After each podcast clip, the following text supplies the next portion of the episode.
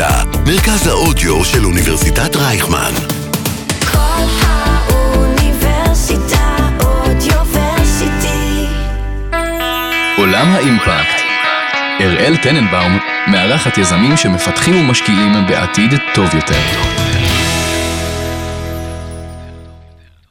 תתארו לכם מצב של פרויקט שמטרתו איתור מוקדם של טרום סוכרת בקרב מבוגרים, וטיפול מתאים שיכול להפחית את מספר האנשים שיפתחו לבסוף סוכרת בעשרות אחוזים, וגם לחסוך כסף רב לקופות החולים ולביטוח לאומי. נשמע כמו משהו מדהים, אבל לא בטוח שרווחי, נכון? אז לצד מטרות טובות אחרות, כמו למשל שיפור בחינוך, מעבר לאנרגיות מתחדשות, התמודדות עם מחלות, דיור בר השגה ועוד, יש תחום שמאפשר בעצם שורת רווח כפולה, גם רווח חברתי וגם רווח כלכלי. ועליו נדבר היום. אז איתנו כאן אה, ירון נוידרפר, ירון הוא המייסד והמנכ"ל של Social Finance Israel, SFI. אה, בעבר כיהן במשך שבע שנים כסמנכ"ל הכספים של הסוכנות היהודית. לפני כן היה 12 אה, שנים בתפקידים שונים במשרד האוצר, עסק בתחומים חברתיים כמו בריאות, חינוך, תחומי התחבורה והפנים. לפני כן בניו יורק הוא ייצג את ממשלת ישראל אל מול בתי ההשקעות וסוכנויות דירוג האשראי ועסק בגיוס חוב של מדינת ישראל. לירון תואר ראשון בכלכלה וחשבונאות מאוניברסיטה העברית בירושלים, ותואר שני במנהל ציבורי מאוניברסיטת הרווארד. מה שלומך, ירון? שלומי, אה, את יודעת, זאת אה, ברוח התקופה, שלומנו לא טוב. כן, זה נכון. שלומנו הלאומי. שלומי האישי הלאומי. בסדר. אז זה, זה הכי חשוב. אה, אז בוא תספר לנו קצת על עצמך. אוקיי, אז Social Finance Israel, שאני מניח שנדבר גם עליה היום, חייבים. הקמתי uh, לפני קצת יותר מעשר שנים עם סר רונלד כהן, שהוא צ'רמן שלנו והשותף שלי בהקמה, בית השקעות חברתי, עוד מעט uh, נסביר קצת יותר. Uh, לפני זה עשיתי קריירות גם במגזר הציבורי, גם קצת בוול סטריט, אז הכל מתחבר, בממשלה לא מעט שנים. אמ, ו- ולגבי כאילו מושגי בסיס כזה, ככה שהמאזינים שלנו ידעו באמת מה, מה זה אומר, מה זה בעצם השקעות אימפקט, כלכלת אימפקט, המושגים הבומבסטיים האלה? אז כלכלת אימפקט והשקעות אימפקט זה לא בדיוק אותו דבר. נכון. השקעות אימפקט זה, זה מקרה פרטי של כלכלת אימפקט שהיא uh, קצת יותר נרחבת מזה. כשאנחנו מדברים על uh, אימפקט, אנחנו יכולים לראות אותו, ב... למעשה אנחנו מדברים על uh, היכולת להשפיע באמצעות ההתנהגות הכלכלית שלנו לטוב גם על החברה או הסביבה. זה בגדול impact. impact, אם צריך לתרגם לעברית, זאת השפעה. ו... אז אפשר לעשות את זה באמת באמצעות השקעות, כלומר, במה נשקיע? נשקיע בדברים שטובים, או שעומדים ב... בקנה אחד עם סולם הערכים שלנו, ובמה לא נשקיע? בדברים שאנחנו רוצים להימנע מהם. fossil fuels, מ... אה, נשק, porn, אה, gambling, אה, טבק וכולי וכולי. וזה, וזה מרכיב אחד. למעשה, כלכלת אימפקט היא כלל ההתנהגות שלנו כ, כאורגנים בשוק. אז זה יכול להיות, אמרנו, באמצעות השקעות, זה יכול להיות גם באמצעות ההתנהגות שלנו כצרכנים, איפה נקנה ואיפה לא נקנה, אצל איזה ספקים או אצל איזה בתי עסקים, לפי אותו סולם ערכים שהם מקיימים האם הוא מקביל לשלנו או לא, מה מקדמים. איפה תושקע הפנסיה שלנו? אנחנו גם צרכנים של פנסיה, למעשה אנחנו חוסכים לפנסיה, האם אנחנו רוצים שהיא תושקע באופן כללי, ולכמעט 100% מהאנשים אין שום ידע, וזה בסדר, גם לך וגם לי לא, איפה הפנסיה שלנו מושקעת. אבל אנחנו יכולים לכוון את זה, אנחנו יכולים לבקש שהיא לא תושקע בדברים ש... אנחנו מתנגדים להם, ושהיא כן תושקע בדברים אחרים. זה יכול להיות אה, איך, איך אנחנו מנהלים את הביזנס שלנו, בין אם כמנכ"לים, למשל, האם יש לנו אה, שוויון מגדרי? האם אנחנו אה, מעסיקים, בישראל זה גם יכול להיות ממקומות אחרים בחברה, כמו חרדים, כמו מהאוכלוסייה הערבית וכולי. איך אנחנו מתנהגים ללקוחות, איך אנחנו מתנהגים לספקים, איך אנחנו מתנהגים לעובדים, ולא רק לבעלי מניות כמו שהיה עד שהתחילו לדבר על אימפקט. כל זה למעשה אימפקט. זה הרי לא, אה, לא סוד שכשעובדים יותר מרוצים, הפריון שלהם יותר גבוה. כלומר, כאן אנחנו מוכיחים גם שההתנהגות הזאת היא לא רק טובה כללית לחברה או לעולם, היא בסוף משרתת גם את הביזנס עצמו. וזה יכול להיות גם איך אנחנו מדווחים על האימפקט שלנו. האם אנחנו מדווחים על זה במילים, אני עושה טוב לחברה, לעולם, לסביבה, או אם אנחנו מדו- מדווחים על זה בצורה מדידה, במספרים, בכמויות. אז למעשה כלכלת אימפקט, שהשקעות אימפקט, כמו שאמרנו, מקרה פרטי שלה, מקיפה את כל ההתנהגות שלנו כאורגנים בשוק. ואם אה, נחזור קצת אחורה, אתה וסר רונלד כהן באמת אה, מקימים את אה, SFI, אמרת לפני עשר שנים אה, פחות או יותר. אה, קצת הקדמתם את זמנכם בארץ ונראה לי בכלל, אה, איך, מאיפה הגיע הרעיון הזה? כן, באמת, אה, בדיעבד הבנתי שהקדמנו את זמננו, והגעתי לאנשים והיינו קצת ahead of the curve. אני זוכר שהתייעצתי עם מישהו שאני מאוד מאמין בו, באתי עם כל ההתלהבות שלי, ככה כש, כשרונלד ואני דיברנו על זה, ו, ואמרתי לו, מה, מה אתה חושב? אז הוא הסתכל עליי ככה ואמר לי, תגיד, זה משרה מלאה? אז באמת, אז אה, השפה עוד הייתה אה, אה, לגמרי לגמרי שונה. אגב, היום בקבוצת SFI יש אה, כ-36 עובדים, אז זה כנראה משרה. מלאה. ו... כנראה. ותראי, הרעיון לא הגיע מהארץ, הרעיון הגיע אה, אה, עוד בשנת, אה, בראשית שנות האלפיים, כשרונלד נקרא על ידי אה, ראש ממשלת בריטניה דאז, אה, דיוויד קמרון, שהיה, אה, לראות איך אפשר להביא יצירתיות להתמודדות עם פערים חברתיים ועם עוני בבריטניה. וב-2007 קמה Social Finance ב-UK, ב-2010 הקימו את Social Finance בארצות הברית. אנחנו התחלנו ב-2013, היום יש גם בהולנד ואולי יהיו בעוד מקומות. אז uh, הרעיון בא משם. אני פגשתי אותו די במקרה, אבל הבנתי, אה, גם התלהבתי וגם הבנתי את הפוטנציאל, וגם הבנתי שזה בעצם מה שהכלכלה צריכה. כי אם רגע חוזרים עוד טיפה אחורה, מ-2013, ב-2008, במשבר הגדול של 2008, של הסאב פריים, כמו שאוהבים לקרוא לו, אבל זה אחר כך התגלגל מעבר לסאב פריים, שם זה התחיל. העולם, או חלקים מהעולם, הבינו שהחשיבה הקפיטליסטית הטהורה כבר לא משרתת אותנו, וצריך למצוא מודלים שידאגו גם להמשך הקיום של הכדור שעליו אנחנו חיים, וגם להמשך קיומנו כחברה אנושית שעובדת ביחד לאיזושהי, להשיג איזושהי מטרה גדולה ונעלה, ולא כל אחד בפני עצמו. יש לזה מספיק אה, תיאוריות פילוסופיות.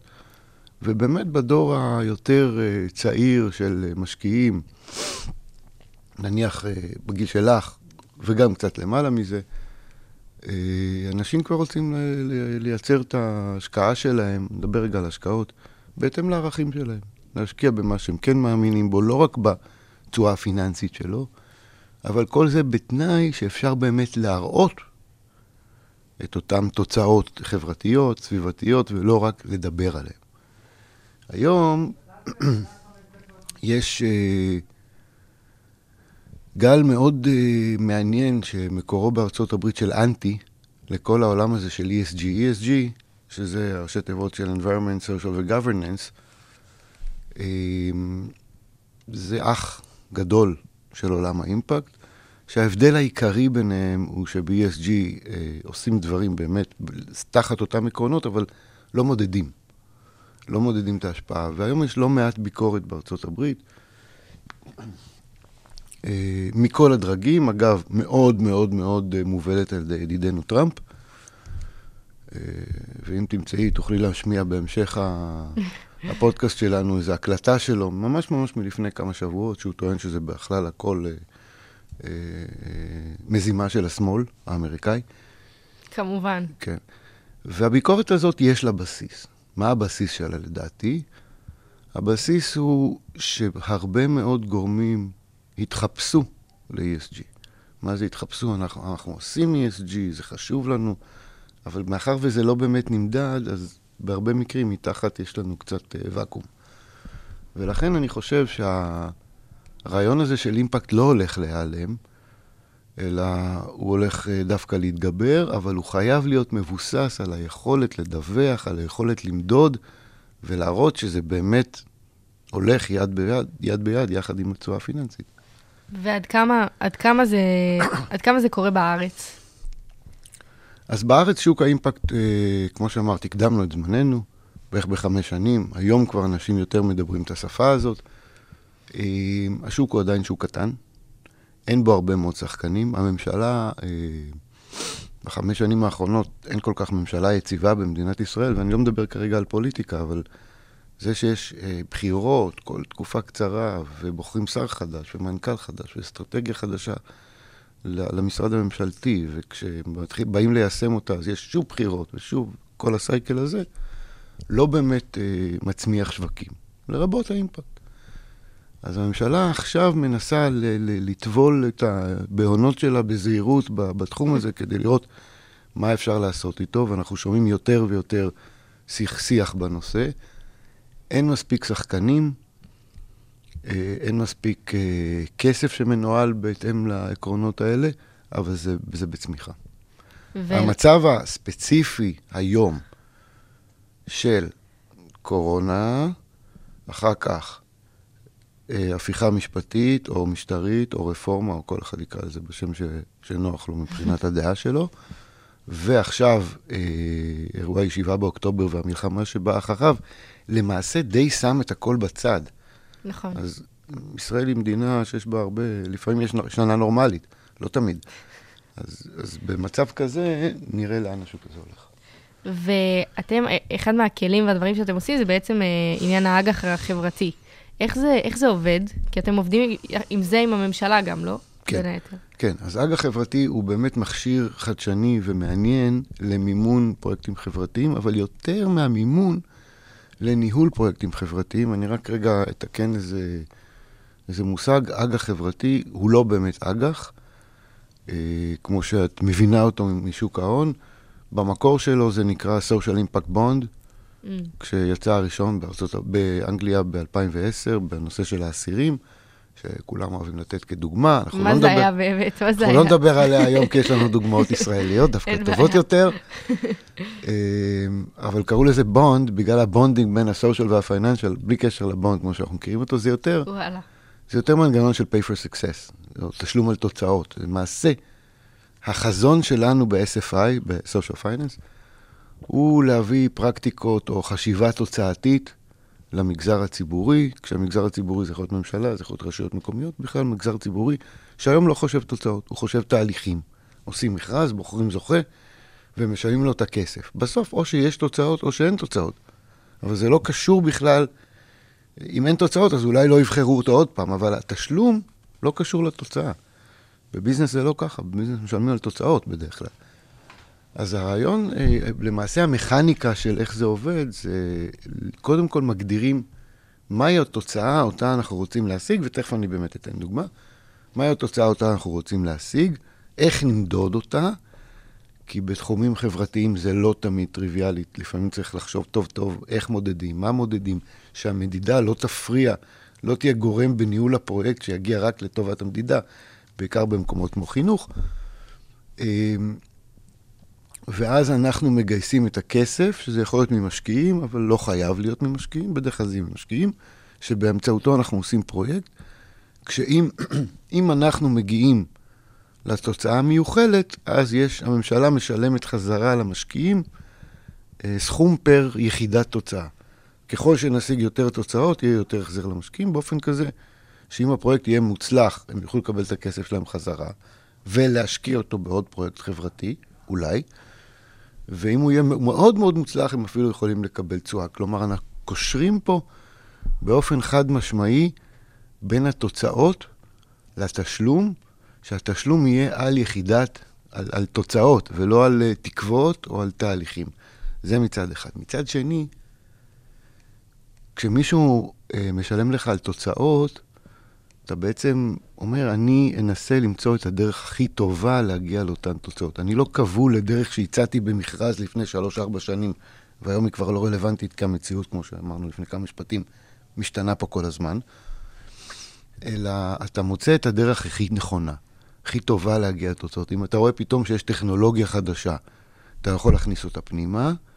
אם אתה רואה שאתה בכיוון הלא נכון, אתה לוקח כיוון אחר, ולמעשה זה מביא עוד משהו. לא רק מדידת תוצאות בסוף, אלא כשאתה מכוון לתוצאה, אתה כל הזמן צריך לראות שאתה מול כוכב הצפון שלך. אז אתה כל הזמן צריך לנהל נתונים בתוך הפרויקט כדי להבין שאתה בכיוון. כלומר, גם כאן אנחנו מכניסים פרקטיקה מאוד מאוד חשובה של ניהול מבוסס נתונים, או כמו שאני אוהב לקרוא לזה גם בדרך אחרת, של מדידה ככלי ניהולי, ולא רק למדוד את התוצאות בסוף. אתה כל יום חייב לדעת שאתה בכיוון. ואז הפרויקטים בהכרח הרבה יותר טובים, הרבה יותר יעילים, הרבה יותר חדשניים, וכנראה ישיגו גם תוצאות יותר טובות.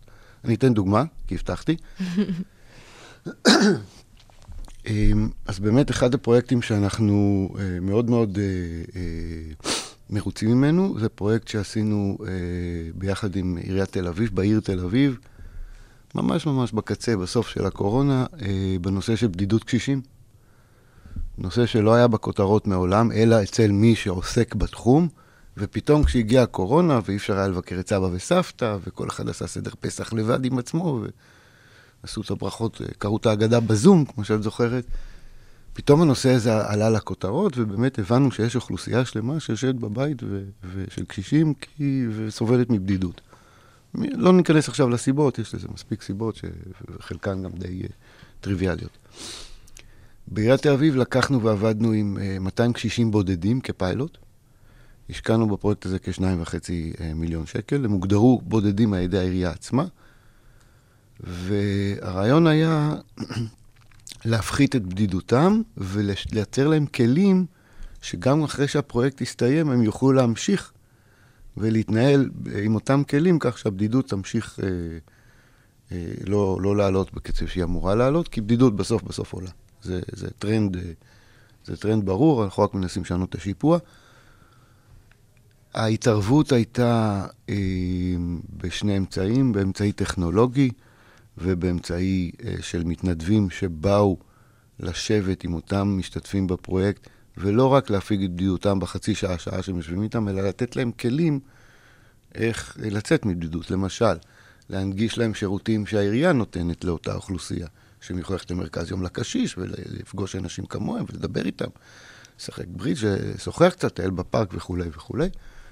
כשאחרי התערבות של אה, קצת יותר מחצי שנה, נמדדה רמת הבדידות לעומת רמת הבדידות שנמדדה בכניסה לפרויקט.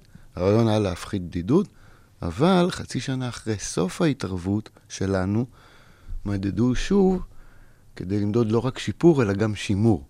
האם באמת, וזה מכתיב את כל אופי הפרויקט, כלומר שאתה נותן להם כלים, חכות ולא דגים, כמו שאנשים אוהבים לומר, האם באמת אתה נותן להם כלים להתמודד עם הבדידות בעצמם? אנחנו גאים בפרויקט שהצליח להפחית בדידות בכ-27%. מה שגרם לזה שהמשקיעים אה, למעשה, היו שם, לדעתי, שבעה משקיעים, אה, קיבלו את הכסף שלהם חזרה ועוד קצת אה, תשואה, משהו כמו תשעה אחוז נטו. סך הכל פרויקט מאוד מאוד יפה, שבסוף, אם נסתכל עליו, מה קרה פה? בראש ובראשונה, אותם משתתפים בפרויקט קיבלו כלים להתמודד עם בדידותם, ושהופחתה, וההפחתה גם נשמרה. עיריית תל אביב קיבלה ידע איך מטפלים בבדידות, שעכשיו הוא שלה והיא יכולה לעשות אותו בסקייל לא רק ל-200 משתתפים, אלא ל-20 אלף קשישים בודדים בעיר תל אביב. המשקיעים קיבלו את הכסף שלהם חזרה, ואותם גופים שהיו הגופים המתפעלים של הפרויקט עבורנו, שזה חברת יוניפר ועמותת uh, מט"ב, מבינים עכשיו יותר טוב מה עובד ומה לא עובד, ולמעשה קיבלו פרקטיקות של איך להתנהל בעבודה עם בדידות. זה לא ווין ווין, זה ארבע ווין. אז אני חייבת לשאול, כי אמרת פה שהפחתתם את הבדידות ב-27%. איך אפשר למדוד הצלחה של כזה פרויקט? איך אפשר למדוד כאילו בכמה בדידות? איך מודדים בדידות? זהו, איך כן. מודדים בדידות? אז שאלה מצוינת, כי גם אני חשבתי שזה יהיה הדבר הכי קשה למצוא, אבל מסתבר שחשבו על זה כבר לפנינו. וב-UCLA, אה, עוד בשנת 78' ייצרו מדד, מדד בדידות, שהוא בעצם וואלה. גולד סטנדרט, הוא מקובל ב, ב, בתחום. עליו דווקא לא היה שום ויכוח שזה המדד שצריך להשתתף, להשתמש בו, וזה בעצם שאלון של, אה, שאלון אישי לאותו, לאותו משתתף, שלא אנחנו מעבירים כדי לייצר איזושהי ניטרליות, אלא גוף שלישי שואל בכניסה, בסיום וחצי שנה אחרי.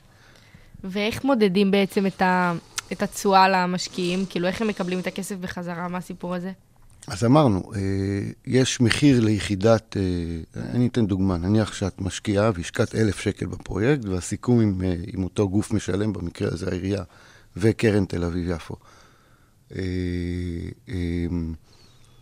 נניח שהסיכום שעל כל תוצאה מוצלחת מקבלים אה, 100 שקלים חזרה, אז אם אין אף תוצאה מוצלחת, הפסדת אלף שקל שהשקעת. אם יש חמש תוצאות מוצלחות, הפסדת חצי מהכסף, אבל אם יש 11 תוצאות מוצלחות, אז יש לך מודל מאוד מאוד פשטני, 10% תשואה. אז בעצם המדידה היא בסוף, רק בסוף אתה יודע האם יצא לך יותר ממה שהשקעת, פחות ממה שהשקעת ובכמה. אז למה נגיד, כאילו למה שאנשים, אה, חוץ מהרצון באמת להשפיע ולעשות טוב, ילכו לה, להשקיע נגיד במשהו כזה, ולא במשהו ש... לא נגיד בקרן הון סיכון, שכאילו מב- מבטיחה להם נגיד איקס על הכסף, כביכול. קודם כל, קרן הון סיכון לא מבטיחה. כאילו... תשע מעשר גם לא מקיימות. נכון, זה נכון. גם לא, גם לא מדלברות. אז, אז, אה, ובדרך כלל, דרך אגב, הסיכון בפרויקטים כאלה הוא הרבה יותר גדול, כי זה משהו שאף אחד מעולם לא ניסה. אצלנו, הכניסה לפרויקט החברתי היא אחרי מחקר של חודשים ארוכים של מה עובד ומה לא עובד, ומה מה עבד בעולם עם אוכלוסיות דומות, עם אוכלוסיות שונות, ובאיזה מקומות, ומי מביא את זה לארץ. זה מבוסס מחקר, זה לא עירייה באפלה. אבל... אה, אז, אז ההשקעה טיפה יותר בטוחה, הפוטנציאל יותר נמוך. כלומר, mm-hmm. הסיכון יותר נמוך, אבל גם התוחלת יותר נמוכה. ולמה שמישהו ישקיע בזה? בדיוק בגלל מה שאמרנו קודם, שאנשים היום רוצים, מבינים את הצורך להשקיע גם בחברה, אה, אה, יכולים לעשות את זה באמצעות פילנטרופיה, יכולים לעשות את זה באמצעות השקעה שחוזרת אליהם, ואז אפשר לעשות את זה שוב ושוב ושוב. ומאיפה מאיפה מגיעים הרעיונות לפרויקטים שלכם? אז הרעיונות יכולים להגיע אה, מאיתנו, הם יכולים להגיע מהגוף המשלם, מהעירייה או מהממשלה, או מקופות חולים, אוניברסיטאות, ביטוח לאומי, גופים שאנחנו עובדים איתם, ויכולים גם להגיע מ, אה, אה, מקרנות פילנטרופיות שאומרות, אוקיי, עד היום עשיתי X במודל של פילנטרופיה, עכשיו אני רוצה להתנסות לעשות את זה במודל של ההשקעה החברתית. זה ברור גם למה זה טוב, כי כשהכסף חוזר אפשר להשתמש בו שוב. ואז למעשה, זה לא רק מדייק את התוצאות, זה לא רק מביא תוצאות יותר טובות, כנראה במחיר יותר זול פר הצלחה, אלא זה גם מאפשר להקצות את המקורות בצורה יותר מדויקת. כלומר, אם היום המדינה הייתה עוברת לחשיבה תוצאתית בלבד, ואני מקווה שבסוף מה שנעשה זה, זה, זה יהיה הסיפור, אז הקצאת המקורות תהיה הרבה יותר טובה, כי ייתנו למקומות שבהם יש תוצאות, ולא רק לתהליכים כאלה שאתה לא יודע מה יקרה בסוף, ואתה רואה בסוף שאולי היית יכול לעשות אחרת. ובאיזה פרויקט אה, הייתה לכם את התשואה או את ההצלחה הכי גדולה לפי דעתך? אז תראי, חלק מהפרויקט שלנו, רוב הפרויקטים שלנו עדיין in the making, אה, הם פרויקטים ארוכים. קשישים אה, היא הצלחה מאוד מאוד יפה, בדידוק קשישים. פרויקט אחר שאפשר לדבר עליו כרגע זה דווקא פרויקט מאוד מאוד גדול, שבו השקענו בהגברת אה, מספר מסיימי, בוגרי ובוגרות 4 ו-5 יחידות מתמטיקה בחברה הבדואית, ספציפית בעיר רהט. גייס, גייסנו שם כמעט 15 מיליון שקל, ממשקיעים שחלקם קרנות וחלקם אה, אפילו משקיעים אה, פיננסיים. אה, ב-15 מיליון שקל עבדנו, בכל, אנחנו עדיין עובדים, בכל שבעת בתי הספר התיכון ברהט, עם שלושה מחזורים של י' י"א י"ב, כשהרעיון הוא שהיום יש X מספר בוגרי ובוגרות 4 ו-5 יחידות, ואנחנו רוצים להעלות את ה-X הזה. פרויקט הוא יוזמה של משרד החינוך, של אה, נפתלי בנט כשהיה שר החינוך, וחרט על דגלו אה, חמש יחידות מתמטיקה. ויש לנו את התוצאות של המחזור הראשון. כבר במחזור הראשון הצלחנו להעלות את אה, מספר התלמידים והתלמידות שבוגרים ארבע וחמש יחידות בלמעלה מ-50 אחוז, הישג נאה, שמתורגם ממש. גם בתשלום אה, ראשון למשקיעים שהוא, שהוא בסדר, עומד בציפיות. פרויקט שאני מאוד גאה בו, כי... איך עשיתם את זה אבל? כאילו, מה עשיתם? אז זה סיפור מאוד מעניין, כי כשנכנסנו לפרויקט הזה, אמ, חשבנו שהילדים ילמדו בבוקר בתיכון, ואנחנו נהיה הקומה השנייה. ואז הגיעה הקורונה, ואף אחד לא למד בשום מקום. וכשהגיעה הקורונה נאלצנו, כמו שאומרים אה, בווייז, לחשב מסלול מחדש. וכשחישבנו מסלול מחדש, שינינו את כל הפרויקט, פתאום היה צריך ללמוד בזום. ופתאום אתה מגלה אה, שיש אה, חמישה ילדים במשפחה, או שלושה ילדים במשפחה, או שבעה, זה לא משנה, עם לפטופ אחד וטאבלט אחד. אז איך לומדים בזום? אז הנה הסיפור של Pay for Success. מאחר ומה שמשנה לא הדרך שאליה התחייבת, אלא התוצאה, אז הלכנו וגייסנו 200 לפטופים וטאבלטים לפרויקט, כדי שיהיה לילדים איך. דפקנו בדלת של חברות תוכנה ואמרנו להם, אתם קונים אה, לפטופ חדש למתכנת? תנו לנו את הישן, זה מספיק טוב שילמוד בזום.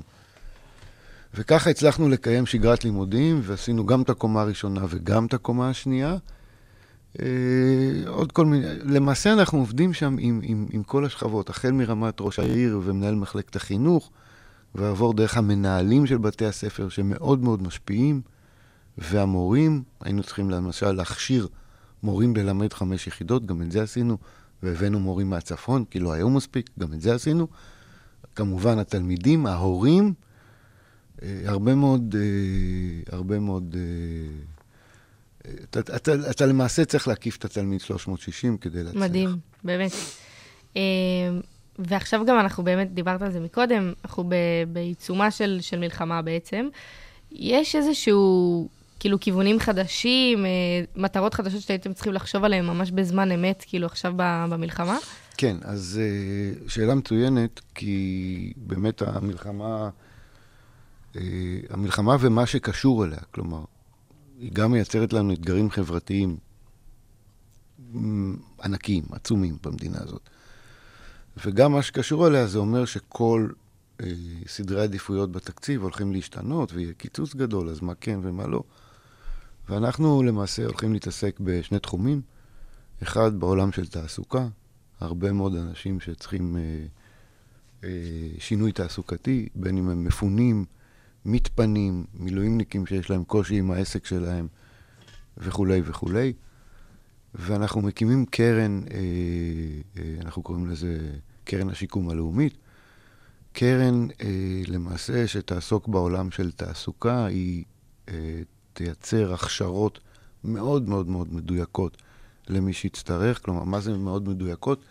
לא בתחומים כלליים, אלא ממש במקצועות ספציפיים שעשינו מיפוי מאוד עמוק של הצלבה של לא מעט דאטאבייסים כדי להבין מהם המקצועות שבהם יש דרישה. נעשה להם הכשרה, מה הם? כולל מעטפת. יש לנו שם אה, ארבע תחומים שאני כרגע לא זוכר את כולם. חלקם זה שוק ההון, חלקם זה תעשייה, חלקם זה הייטק, הנה, ש- זכרתי שלושה מארבעה. והרביעי זה שירותים. אה, ולמעשה, בתוך התחומים האלה תייצר הכשרות ותעטוף את כל אותם אה, אה, משתתפים במין מעטפת כזאת של 360, כלומר, כל אחד יש לו צורך אחר. צורך של מישהו שגר פעם בעוטף עזה והיום הוא נמצא בים המלח או בירושלים או בתל אביב בבית מלון, הוא אחר מאשר של מילואימניק שחזר והביזנס שלו כבר, כבר בקושי או כבר לא קיים. אה, ואחר כך תעשה להם השמות, כאשר הרעיון הוא שמי שיעבור השמה מוצלחת בשכר שהוא לא שכר כניסה, אלא מעט יותר גבוה ממנו, יוכל אחר כך להחזיר את עלות ההכשרה כאחוז קבוע מהשכר החודשי שהוא מקבל עד שהוא יסיים את ההחזר. אם הוא לא הגיע לאותו רף שכר, אף אחד לא ירוץ אחריו ויבקש ממנו את הכסף.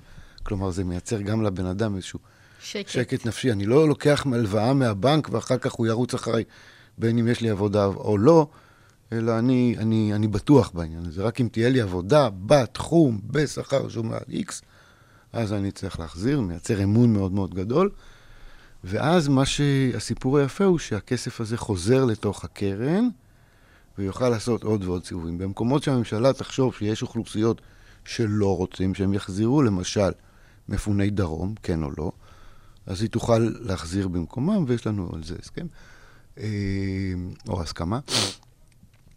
אה, זו שותפות מאוד מעניינת של SFI, ביחד עם משרד הכלכלה, ביחד עם אה, מנהלת המעסיקים, ביחד עם הבורסה לניירות ערך בתל אביב, שיכולה להביא לנו, לתת לנו access לכל החברות הציבוריות בארץ כמעסיקים פוטנציאליים, כך שההכשרות תהיינה מכוונות מעסיקים. כלומר, אתה קודם כל בא עם מעסיק, אתה רואה מה הוא צריך, ואז אתה עושה לו בדיוק, מכשיר את, את, את, את הבן אדם שהוא צריך. ככה סיכויי ההשמה עולים, אה, זה פעם אחת, והדבר השני שאנחנו מסתכלים עליו זה העולם של בריאות הנפש, או למעשה העולם של פוסט-טראומה. גם כאן יש חיבור בין פוסט-טראומה לתעסוקה. אחותנו הבריטית, social finance ב-UK, עושים פרויקט שכבר כמה שנים בעולם הזה של PTSD, של פוסט-טראומה, בהתמודדות באמצעות תעסוקה, יש להם תוצאות מאוד יפות של 58% השמה של אה, אה, אנשים עם PTSD. מה זאת אומרת? כאילו, מה, איך זה עובד? אז הרעיון הוא באמת, אה, אה, לא יפתיע אותך לדעת שאחד הדרכים הכי אה, אפקטיביות להתמודד עם פוסט-טראומה זה באמת אה, להיות עסוק ולהיות בתעסוקה, והם מייצרים אה, אה, לאותם, לאותם אנשים אה, את, ה, את היכולת ואת ההשמות המתאימות כדי שהם יוכלו להיות בעולם העבודה. אמ, וככה, באמת, אה, לסיכום, אה, איפה אתה רואה את התחום בעוד חמש שנים מהיום? אז בעוד, אני, אני חושב שהבשורה הכי, הכי טובה לתחום בעולם בכלל, שתהיה בעוד חמש שנים, היא זה שתהיה יהיה סטנדרט מדידה אחיד. כמו שפתחנו את, הפודקאסט שלנו, אה, אחד האתגרים הוא באמת המדידה. להוכיח שמה שאתה אומר שאתה עושה, אתה באמת עושה, והוא באמת מייצר אימפקט. היום סטנדרט המדידה הוא שונה מפרויקט לפרויקט, ממדינה למדינה, ממודד למודד ומנמדד לנמדד. וברגע שיהיה סטנדרט אחיד, ש... שמודד לא רק במילים, לא בדוח הדירקטוריון או בפרק שכותבים על אחריות חברתית, אלא בדוח הכספי, חשבונאות אימפקט נקרא לזה, שיהיה לזה כללים ברורים, שאומרים, אנחנו, כמו שאנחנו רואים בדוח הכספי, מה הנכסים ומה ההתחייבויות ומה הרווח או ההפסד, אנחנו נוכל לדעת בדוח הכספי מה ההשפעה של ההתנהלות של החברה על הרווח או ההפסד החברתי והסביבתי, ממש ממש במספרים, ונוכל להשוות את זה ולמדוד את זה. זאת בעיניי, כשתהיה חשבונאות אימפקט, עם, עם כללים אחידים אה, אה, לכל מדינה ובין כל המדינות, זאת בעיניי תהיה הבשורה הגדולה, כי אז אפשר יהיה להתנהל. מה זה אומר להתנהל? משקיעים יוכלו להשוות בין גופים שונים, לא במילים, שוב, במספרים, בתוצאות אה, כספיות. דירקטורים בחברות, מנהלים בחברות, יוכלו להסתכל, אוקיי, איזה אימפקט הצלחנו לייצר? שוב, במספרים, וממשלות יוכלו לדעת, אני אתן אולי עוד איזו דוגמה קטנה. נניח שיש חברת תעופה שבדוח הכספי שלה מראה, מראה 600 מיליון יורו אה, רווח בסוף השנה. אבל בחשבונאות האימפקט שלה, רואים שההשפעה שלה על הסביבה מייצרת הפסד של 400 מיליון יורו. אוקיי? יש לנו מיליארד יורו. השפעות חיצוניות. כן, יש לנו פה מיליארד יורו הפרש. היום, כשמדינה באה למסות את אותה חברה, היא משלמת מס כמו כל חברה אחרת. ברגע שאתה יודע לתאר מי מזיק יותר לסביבה ומי מזיק פחות, אתה יכול לטרגט אותם במיסוי שלהם ככה שיהיה, שייצר להם אינסנטיב לעשות את הצעדים הדרושים כדי לזהם פחות או להפחית פחות את ההשפעה הסביבתית המזיקה. אז אני אומר עוד פעם, יש, יש בעיניי, החזון הוא שתהיה חשבונאות אימפקט שתאפשר לנו להבין במספרים את ה impact של מה שעשינו, תאפשר למשקיעים אה, לחשוב על השקעות שלהם, תאפשר לדירקטורים ולמנהלים לנהל את החברות שלהם בצורה מתאימה, ותאפשר לרגולטורים להגיב בהתאם. מי צריך לעשות את זה לדעתך? אז אה, זה כבר קורה. יש כבר, אה, יש כבר אה, אה, התחלה די מתקדמת אפילו, שהתחילה ב Harvard Business School, צוות שלם שם ש, שמורכב גם לא רק מהרווארד ביזנס סקול, הם, הם מובילים את זה. זה לא יהיה קל, כי מי שמראה תוצאות שמשפיע, שמזיקות, כמובן יתנגד, וזה חלק מהביקורת ששומעים עכשיו בחוץ. את יכולה לחשוב על חברות נפט למשל.